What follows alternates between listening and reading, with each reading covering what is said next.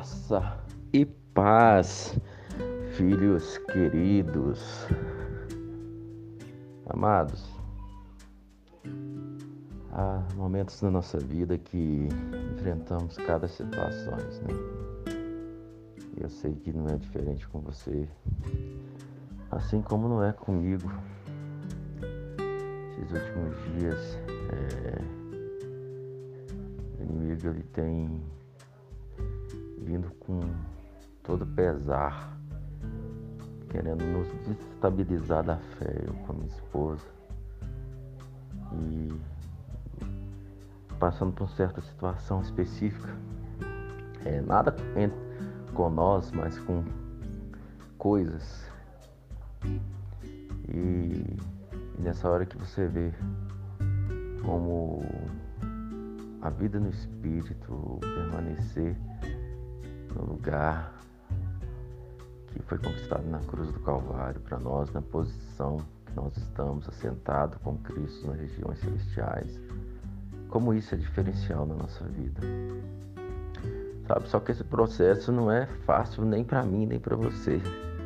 Esses dias, numa live com a pastora Marlene, numa live com o pastor José Carlos, nós falamos muito sobre, acabamos entrando muito sobre a renovação da mente, né? A renovação da mente é algo muito forte e é uma luta diária. Ontem, voltando até de um velório, a situação com a filha nossa também, uma situação difícil para ela. E a gente voltando a gente passou por uma situação recorrente de novo sobre algo. E ali naquele momento ali, eu fiquei firme em Deus, mas a minha alma, ela se agitou, mesmo eu sabendo, porque às vezes mesmo você sabendo que Deus está cuidando de tudo, isso, se você entendeu isso, o seu espírito entende isso, e como você está orando em línguas, hora após hora, então o seu espírito está edificado, ele entendeu que Deus está cuidando de tudo. Mas a nossa alma, ela se agita. E nessa hora, onde as preocupações começam a vir. O que é preocupação? Você preocupar. Você ocupar sua mente antecipadamente. Você ocupar ela com coisas que você às vezes nem sabe o que vai acontecer. Mas quando vem uma situação, né, vamos supor um diagnóstico de sintomas, a tendência da nossa alma é já pensar, nossa, e agora? E se eu tiver mesmo essa doença? E agora? Será que eu vou ter dinheiro para comprar esse remédio? E agora? E isso que a nossa mente começa a fazer.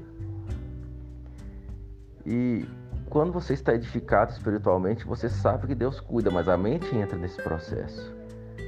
E se você não entrar num outro processo, que é enviar informações para sua alma do que ela precisa, e começar a declarar a palavra,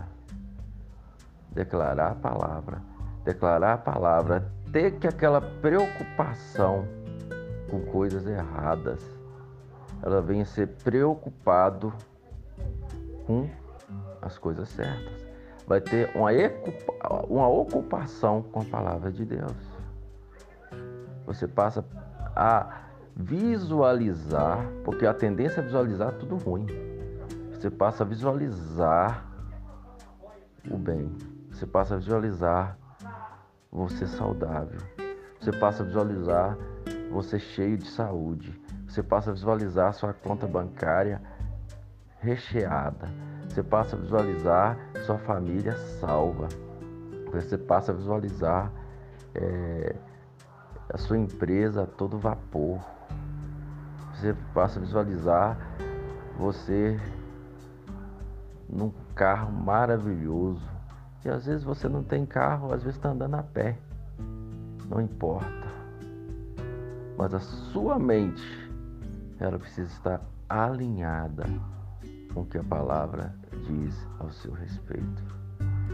Então, essa vida no Espírito não é algo que você vai praticar, né? Tem 7 anos que nós estamos nesse processo de vida no Espírito. E aí, de repente, você fala, já orei em línguas bastante, já confessei a palavra bastante, já meditei na palavra bastante, já adorei, já jejuei, papapá. E agora eu não preciso fazer mais nada disso. Que já a minha alma já se convenceu e ponto final. Não, querido. É diário, é todo dia. Agora, é muito importante você entender que Deus não está te dando nada porque você orou em línguas, porque você confessou a palavra, porque você meditou na palavra. Isso é substituir religião por religião. Às vezes você fazia campanhas de oração para Deus te dar alguma coisa. Aí agora você ora em línguas para Deus te dar alguma coisa. Não. Tudo que você recebe é porque Cristo já resolveu na cruz do Calvário. Você não tem que pagar por nada mais. Você não ora em línguas para receber o milagre de Deus. Não, esse milagre foi resolvido na cruz do Calvário. Agora, a oração em outras línguas, você vai batalhar pela sua fé. Isso faz parte de um processo de você estar num lugar no Espírito que você toma posse daquilo que já é seu. Não é para você ter direito, porque você já tem direito pelo que Cristo fez na cruz do Calvário. Mas é guerra constante da carne contra o espírito, 24 horas.